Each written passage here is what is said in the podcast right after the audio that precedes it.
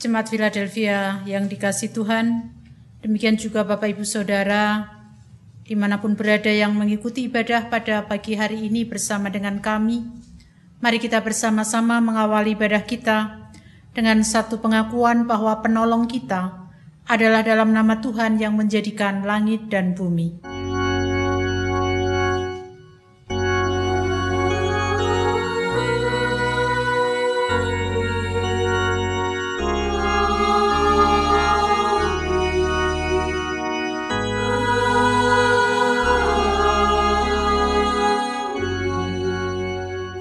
Kasih karunia dan damai sejahtera yang bersumber dari Allah Bapa kita dan dari Tuhan Yesus Kristus menyertai saudara sekalian. Dan menyertai saudara juga. Mari kita bersama-sama mendengarkan kesaksian kebenaran firman Tuhan yang terambil dari Mazmur 37 ayat 5. Serahkanlah hidupmu kepada Tuhan dan percayalah kepadanya dan ia akan bertindak. Mari kita menyerahkan semua pergumulan hidup kita hanya kepada Dia karena kita akan mendapatkan kelegaan oleh karena Dia berkarya. Kasih Tuhanku lembut NKP 73 bait 1 dan 2 kita nyatakan bersama-sama dalam pujian kita.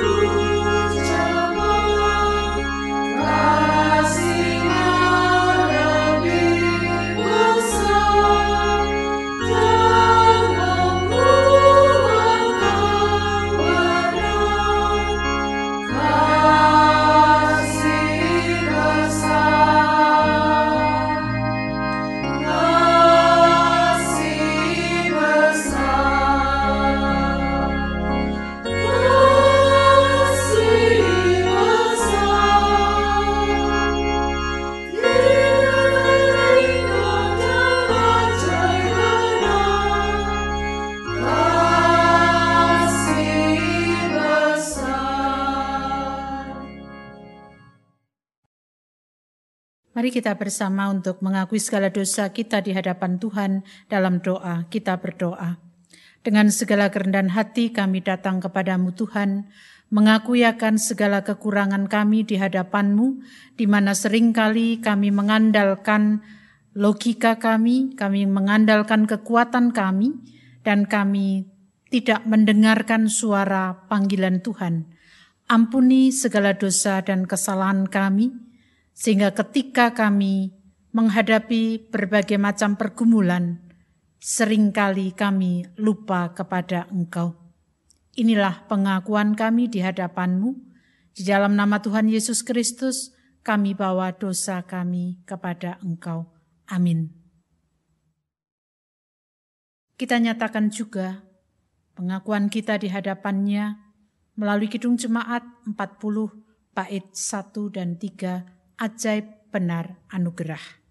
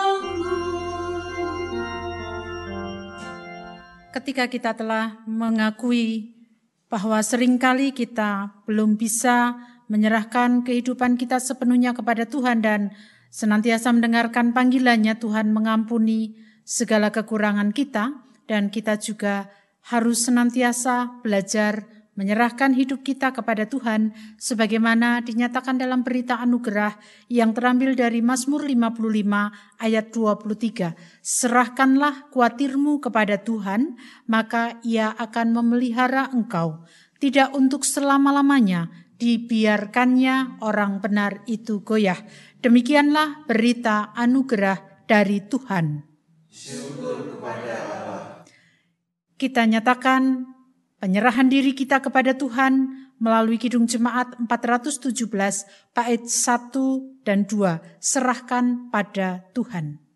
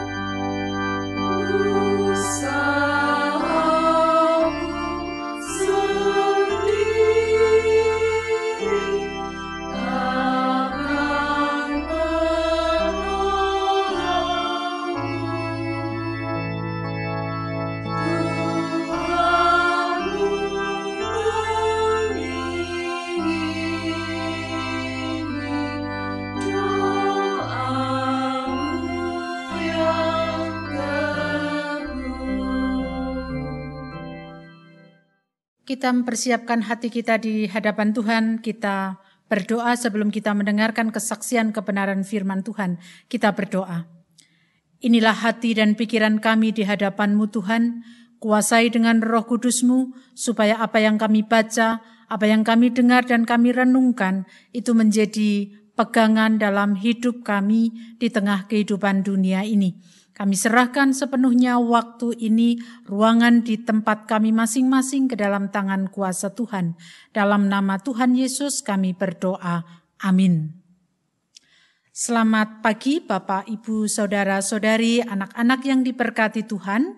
Pagi hari ini kita akan bersama membaca dari Injil Matius pasal 11, Matius pasal 11 ayat 16 sampai dengan 19, lalu nanti disambung ayat 25 sampai dengan 30. Kita akan bersama-sama untuk memperhatikan bacaan kita.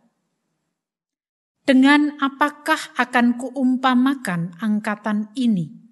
Mereka itu seumpama anak-anak yang duduk di pasar dan berseru kepada teman-temannya, "Kami meniup seruling bagimu, tetapi kamu tidak menari. Kami menyanyikan kidung duka, tetapi kamu tidak berkabung." Karena Yohanes datang, ia tidak makan dan tidak minum, dan mereka berkata, "Ia kerasukan setan." Kemudian anak manusia datang, ia makan dan minum, mereka berkata, lihatlah, ia seorang pelahap dan peminum, sahabat pemungut cukai dan orang berdosa. Tetapi hikmat Allah dibenarkan oleh perbuatannya. Pada waktu itu berkatalah Yesus, Aku bersyukur kepadamu Bapa, Tuhan langit dan bumi, karena semuanya itu engkau sembunyikan bagi orang bijak dan orang pandai, tetapi engkau nyatakan kepada orang kecil. Ya Bapa, itulah yang berkenan kepadamu. Semua telah diserahkan kepadaku oleh Bapakku dan tidak seorang pun mengenal anak selain Papa dan tidak seorang pun mengenal Papa selain anak dan orang yang kepadanya anak itu berkenan menyatakannya. Marilah kepadaku semua yang letih lesu dan berbeban berat. Aku akan memberi kelegaan kepadamu. Pikulahku yang kupasang dan belajarlah padaku, karena aku lemah lembut dan rendah hati, dan jiwamu akan mendapat ketenangan Sebabku yang kupasang itu enak dan bebanku pun ringan. Demikianlah Injil Yesus Kristus yang berbahagia adalah kita yang mendengarkan, merenungkan bahkan memeliharanya dalam kehidupan sehari-hari. Haleluya.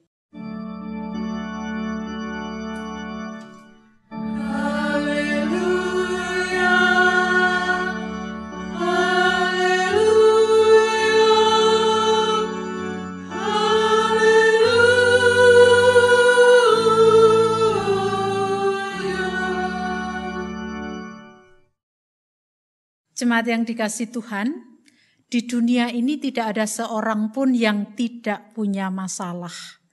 Baik anak kecil, orang dewasa, bahkan orang yang sudah tua. Semua pasti punya masalah. Ada yang masalahnya ringan, tetapi ada juga yang masalahnya berat. Nah, kadangkala kita melihat orang lain itu baik-baik saja, happy-happy saja.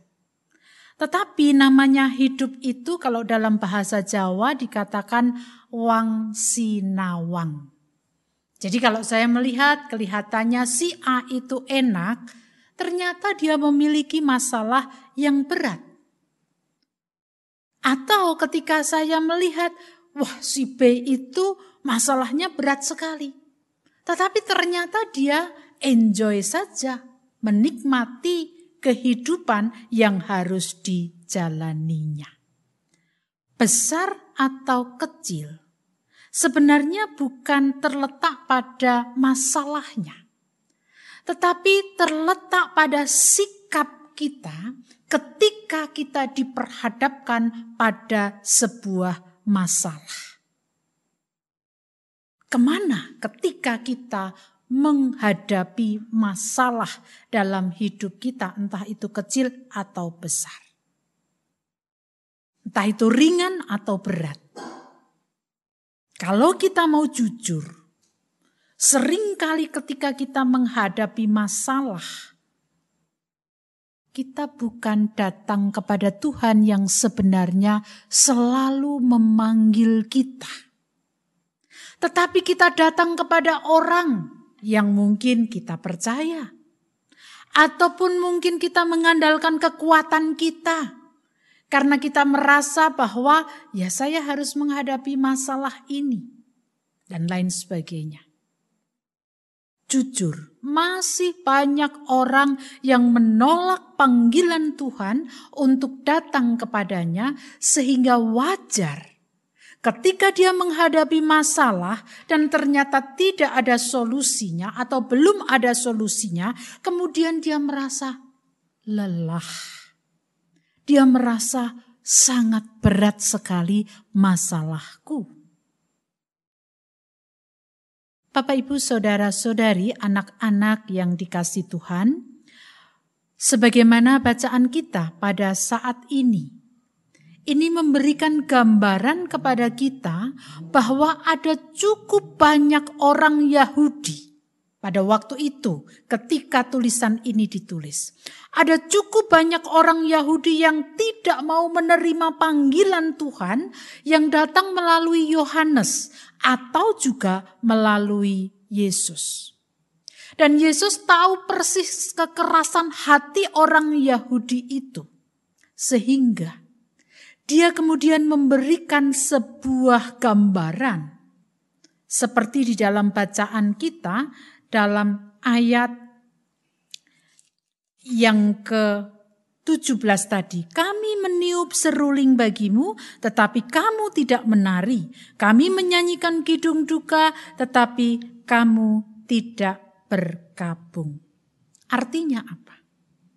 Artinya Orang-orang yang tidak mau menerima panggilan Tuhan itu sebagaimana anak-anak kecil yang bermain di pasar yang meniup seruling dan harapannya semua anak-anak yang hadir itu ikut dalam uh, apa namanya? dalam ya menari, ya kemudian berkabung kalau itu kidung duka. Tetapi ternyata ada saja orang yang hanya melihat saja dan tidak mau menerima panggilan itu untuk bersama-sama bermain, hanya menjadi penonton. Nah, orang Yahudi pun juga seperti itu. Banyak orang yang tidak mau menerima panggilan melalui Yesus dan Yohanes. Mengapa mereka tidak mau menerima panggilan Tuhan melalui Yohanes ataupun Yesus? Karena mereka merasa diri benar, mereka merasa diri pandai, mereka merasa diri tahu. Sehingga ketika melihat Yohanes yang adalah orang yang tidak makan roti sebagaimana orang Yahudi, makanannya adalah madu hutan. Ketika melihat Yesus yang makan justru dengan orang berdosa, bagi orang Yahudi apa yang dilakukan oleh Yohanes dan Yesus ini adalah sesuatu yang aneh.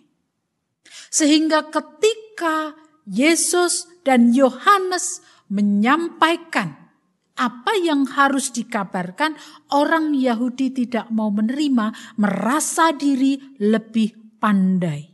Itu sebabnya di dalam bacaan kita tadi dikatakan, tetapi tetapi hikmat Allah dibenarkan oleh perbuatannya. Apa yang dari Tuhan dinyatakan bagi orang dinyatakan bagi orang kecil tetapi disembunyikan bagi orang yang pandai. Siapa orang pandai itu? Orang pandai dalam konteks pada waktu itu adalah orang-orang terpelajar yang belajar ilmu teologi. Orang kecil itu siapa? orang-orang yang tidak belajar ilmu teologi. Nah, Yesus memanggil semua orang untuk menerima berita kabar baik dan datang kepadanya. Tetapi orang-orang pandai tadi yang belajar teologi tadi tidak mau mendengarkan karena dia merasa lebih baik. Maka orang yang belajar teologi seperti saya itu pun juga harus hati-hati. Jangan merasa lebih pandai, lebih mengerti. Tetapi satu hal yang sangat menarik, orang kecil yang tidak belajar teologi tetapi dia mau menerima panggilan itu sehingga ketika mereka mengalami beban yang berat, bebannya apa? Bebannya bukan membawa beban e, berupa barang. Tetapi beban bagi orang kecil pada waktu itu ketika diperhadapkan pada sebuah aturan yang di dibuat oleh orang-orang terpelajar, oleh orang-orang yang berpendidikan teologi yang disebut di sini adalah ahli-ahli Taurat yang sangat pintar membuat aturan, yang sangat pintar membuat undang-undang, yang sangat pintar membuat hukum-hukum. Ada 613 peraturan yang dibuat oleh para ahli Taurat dan itu diberlakukan untuk semua orang-orang. Bahkan orang-orang kecil tadi merasa mengalami beban yang berat karena apa? Jangankan melaksanakan 613 aturan itu saja tidak bisa ya mungkin jangankan uh, separohnya. 100 saja belum tentu dia tahu, dia hafal. Lah kalau 613 aturan yang sedemikian banyak harus dilakukan dan itu menjadi sebuah syarat. Kalau orang taat pada Tuhan maka 613 itu harus dilaksanakan. Bagaimana tidak terbeban mereka? Bagaimana mereka tidak mengalami satu pergumulan yang sangat berat? Dalam kondisi yang demikian. Yesus memanggil mereka. Marilah kepadaku semua yang letih lesu. Orang-orang yang mengalami beban-beban karena aturan-aturan yang sedemikian banyak harus dilakukan kalau dia ingin dikatakan dia taat kepada Tuhan. Kalau tidak dilakukan berarti dia akan dikatakan dia orang yang tidak taat kepada Tuhan. Yesus manggil, sini, mari kepadaku. Semua yang berbeban berat, yang letih lesu, aku akan memberi kelegaan bagimu. Orang-orang yang mau datang itu diajak untuk memikul kok Yesus. Bapak Ibu Saudara mungkin yang sudah tua mengenal apa itu kok. Jadi zaman dulu kalau orang apa ya meluku begitu dia akan memakai hewan dan dua dua hewan biasanya lalu di atasnya supaya kok ini bisa berjalan enak begitu maka di atasnya akan diberi kayu semacam kayu begitu sehingga nanti ketika meluku begitu hewan itu akan berjalan dengan enak bersama-sama. Nah, apa yang hendak dikatakan Yesus? Yang hendak dikatakan Yesus, kok itu sebenarnya simbol dari ketertundukan manusia kepada Allah. Jadi, kalau orang-orang yang datang kepada Yesus, dia tunduk dan takluk menundukkan diri di hadapan Dia, maka bebannya akan menjadi ringan. Mengapa? Karena dia dengan kelembutannya, dengan kerendah hatiannya, menerima siapa pun juga. Bukan dengan penghakiman yang harus melakukan sekian banyak.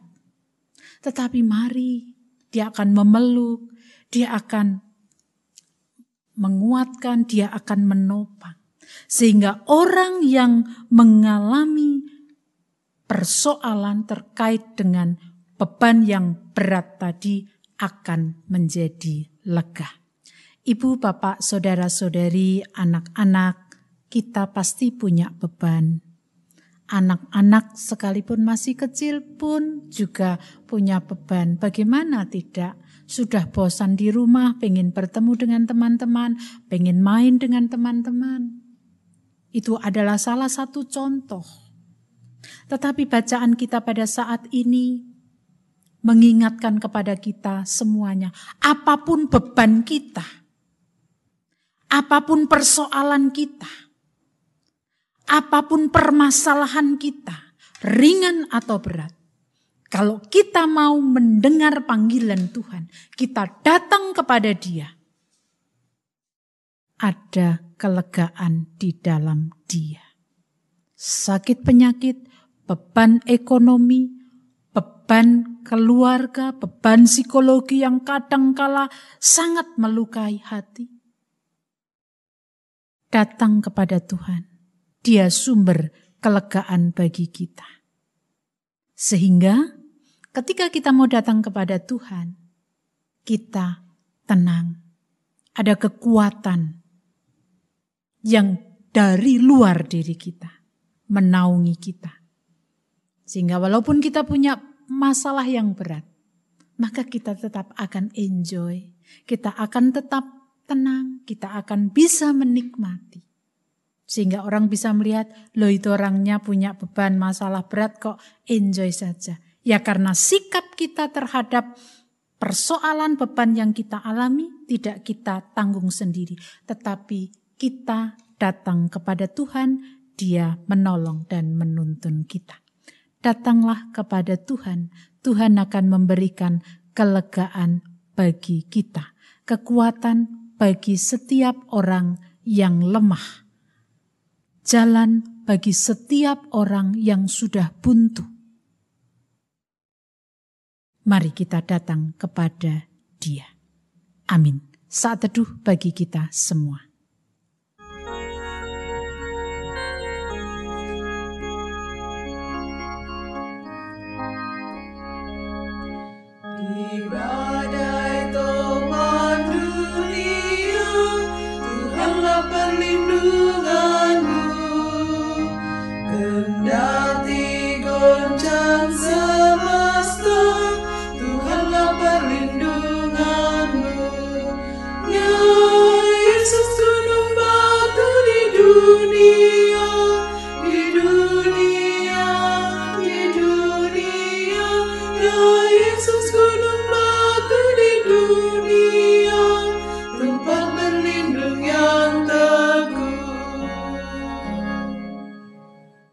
Bapak, Ibu, Saudara-saudari yang terkasih di dalam nama Tuhan Yesus Kristus. Marilah, Bapak, Ibu, Saudara-saudari, saya ajak untuk bangkit berdiri. Sambil meletakkan tangan kanan di dada sebelah kiri. Mari kita bersama-sama mengucapkan Imam Rasuli. Aku percaya pada Allah Bapa yang Maha Kuasa, kalik langit dan bumi. Dan pada Yesus Kristus anaknya yang tunggal Tuhan kita, yang dikandung dari roh kudus, lahir dari anak darah Maria, yang menderita di bawah pemerintahan Pontius Pilatus, disalibkan, mati, dan dikuburkan, turun ke dalam kerajaan maut. Pada hari yang tiga, bangkit pula dari antara orang mati, naik ke surga, duduk di sebelah kanan Allah, Bapa yang Maha Kuasa dan akan datang dari sana untuk menghakimi orang yang hidup dan yang mati. Aku percaya pada Roh Kudus, gereja yang kudus dan am, persekutuan orang kudus, pengampunan dosa, kebangkitan daging, dan hidup yang kekal. Bapak, Ibu, dan Saudara kami persilakan untuk duduk kembali. Mari kita bersama-sama bersatu dalam doa syafaat kita berdoa. Segala puji dan syukur serta hormat kami, kami naikkan kepadamu Tuhan. Engkau menyapa kami dan mengingatkan kepada kami bahwa setiap persoalan yang kami hadapi bukan persoalan itu yang harus kami lihat, tetapi melihat Tuhan. Bagaimana Tuhan berkarya memanggil kami, untuk membawa persoalan itu karena Tuhan sumber kelegaan bagi kami. Ajarkan kami untuk terus mendengarkan panggilan Tuhan. Pada saat ini kami hendak menyerahkan kehidupan bangsa dan negara kami secara umum. Kiranya Tuhan memberkati kehidupan bangsa dan negara ini masih dalam masa pandemi COVID-19 Biarlah Tuhan juga menolong kami untuk bijak menghadapi menjalani kehidupan pemberian Tuhan. Pemimpin bangsa dan negara kami yang terus harus berjuang menghadapi kondisi ini, berkatilah mereka dan rakyat. Kiranya Tuhan juga menolong supaya senantiasa berupaya untuk melakukan yang terbaik dalam kehidupan ini. Kami berdoa untuk kehidupan ke depan, new normal yang kami sendiri juga masih gamang untuk memasukinya karena ada begitu banyak hal yang harus dipersiapkan dalam dunia usaha, pendidikan, keagamaan, dan lain sebagainya. Kiranya Tuhan memampukan kami, jikalau nanti memasuki masa tersebut kami siap untuk memasukinya bersama dengan Tuhan. Gereja-gereja Tuhan, Tuhan pun juga memberkati jikalau saat ini kami belum bisa beribadah bersama di gedung gereja, kiranya Tuhan juga memberikan kebijaksanaan dan kesabaran kepada kami supaya kami tidak gegabah dalam menghadapi pandemi COVID-19 ini. Dan kami juga berdoa ya Tuhan untuk jemaat Philadelphia, kiranya Tuhan terus berkarya atas kehidupan jemaat yang kecil ini. Kami percaya Tuhan memperhitungkannya karena Tuhan tidak melihat jumlah tetapi Tuhan melihat apa yang kami kerjakan bersama dengan Tuhan. Kami berdoa untuk saudara-saudara kami yang bergumul dalam hal ekonomi, dalam hal sosial, dalam hal psikologi dan juga dalam pendidikan, khususnya anak-anak kami. Berkatmu senantiasa tercurah atas kami semuanya. Dan dalam pergumulan atas pekerjaan kami, kami harus terus berjuang untuk memenuhi kebutuhan hidup yang harus kami cukupi. Kiranya tangan Tuhan senantiasa terulur bagi kami. Dan kami juga berdoa bagi saudara-saudara kami yang sedang sakit, dalam proses pemulihan kesehatan. Terus-menerus kami bawa nama Bapak Mariman, Bapak Nugro Yulianto, Bapak Widiat Mojo, Bapak Suratijo, Bapak Mugiarto Hati, Ibu Arista Kurniawati, Ibu Artini, dan juga saudara-saudara kami lain. Berkat Tuhan senantiasa kami harapkan atas mereka supaya ada kekuatan baru, untuk terus menghadapi hidup pemberian Tuhan. Bersama dengan keluarga yang mendampingi, Tuhan pun juga memberikan kesabaran dan kebijaksanaan kepada mereka. Anak-anak kami yang saat ini berada dalam peralihan masa liburan untuk kenaikan kelas dan juga naik dalam uh, tingkat yang lebih tinggi lagi, memasuki sekolah yang baru, berkatmu senantiasa tercurah atas mereka, dengan sukacita walaupun mereka harus belajar dari rumah tetapi senantiasa mengandalkan Tuhan. Inilah syafaat kami kepadamu Tuhan. Kekurangan atas syafaat ini kiranya Tuhan menyempurnakan dan syafaat ini kami serahkan hanya di dalam nama Tuhan kami Yesus Kristus yang telah mengajarkan kepada kami doa Bapa kami.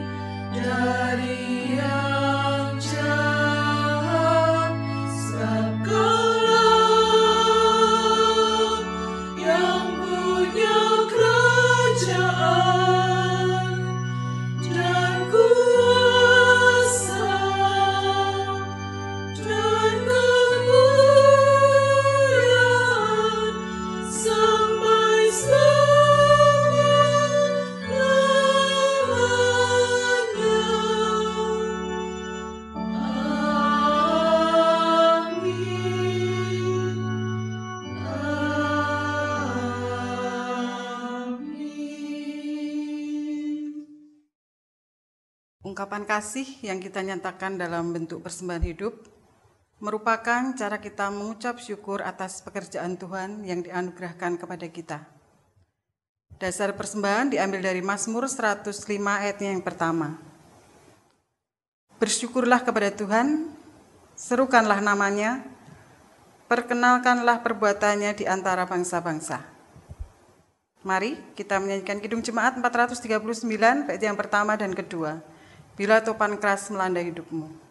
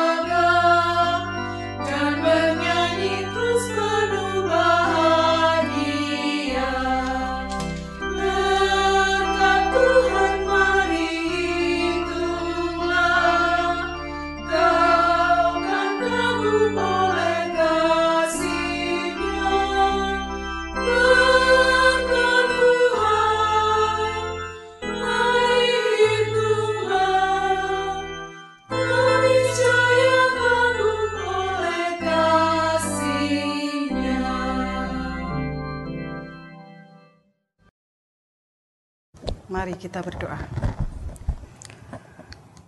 Tuhan, kami mengucap syukur atas kasih dan penyertaan-Mu dalam hidup kami sehari-hari. Kami mengucap syukur Engkau tidak pernah melewatkan satupun yang menjadi kebutuhan kami.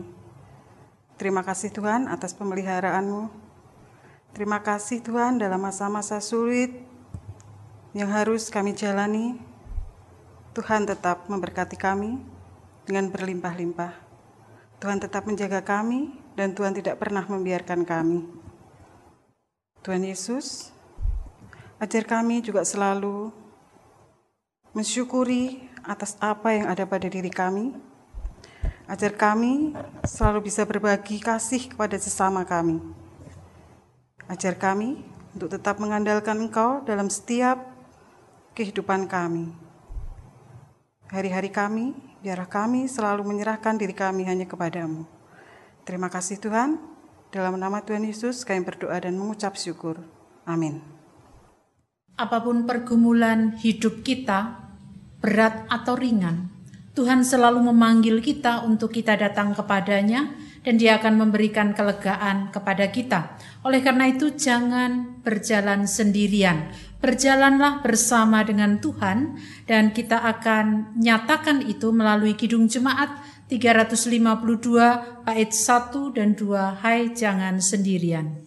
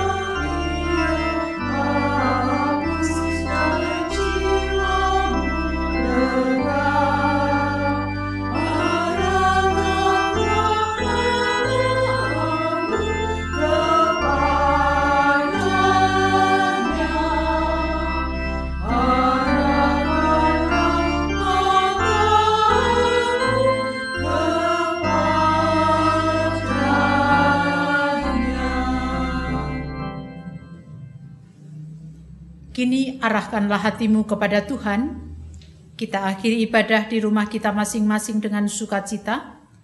Lanjutkan hidupmu dan teruslah berkarya bagi Tuhan. Terimalah berkatnya. Kasih karunia Tuhan Yesus Kristus dan kasih Allah Bapa serta persekutuan Roh Kudus menyertai saudara sekalian selama-lamanya.